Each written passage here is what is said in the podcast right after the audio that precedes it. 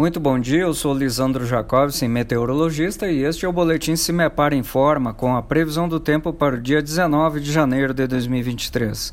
Nesta quinta-feira, a tendência é de termos uma situação de tempo bastante semelhante aos últimos dias, ou seja, temperaturas que até começam um pouco mais amenas no centro-sul paranaense, em torno de quinze, dezesseis graus, mas atingem valores bem elevados no início da tarde, com máximas até passando dos trinta graus no noroeste e entre Foz do Iguaçu e Medianeira, no oeste paranaense.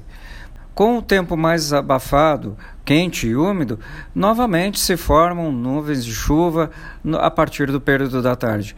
E até mesmo não se descarta a repetição de alguns temporais com pancadas fortes de chuva e ocorrência de muitos raios, com preferência do leste ao norte do estado, essa situação para quinta-feira. Em nosso site simepar ponto b r disponibilizamos a previsão detalhada para todos os municípios paranaenses. Simepar, tecnologia e informações ambientais.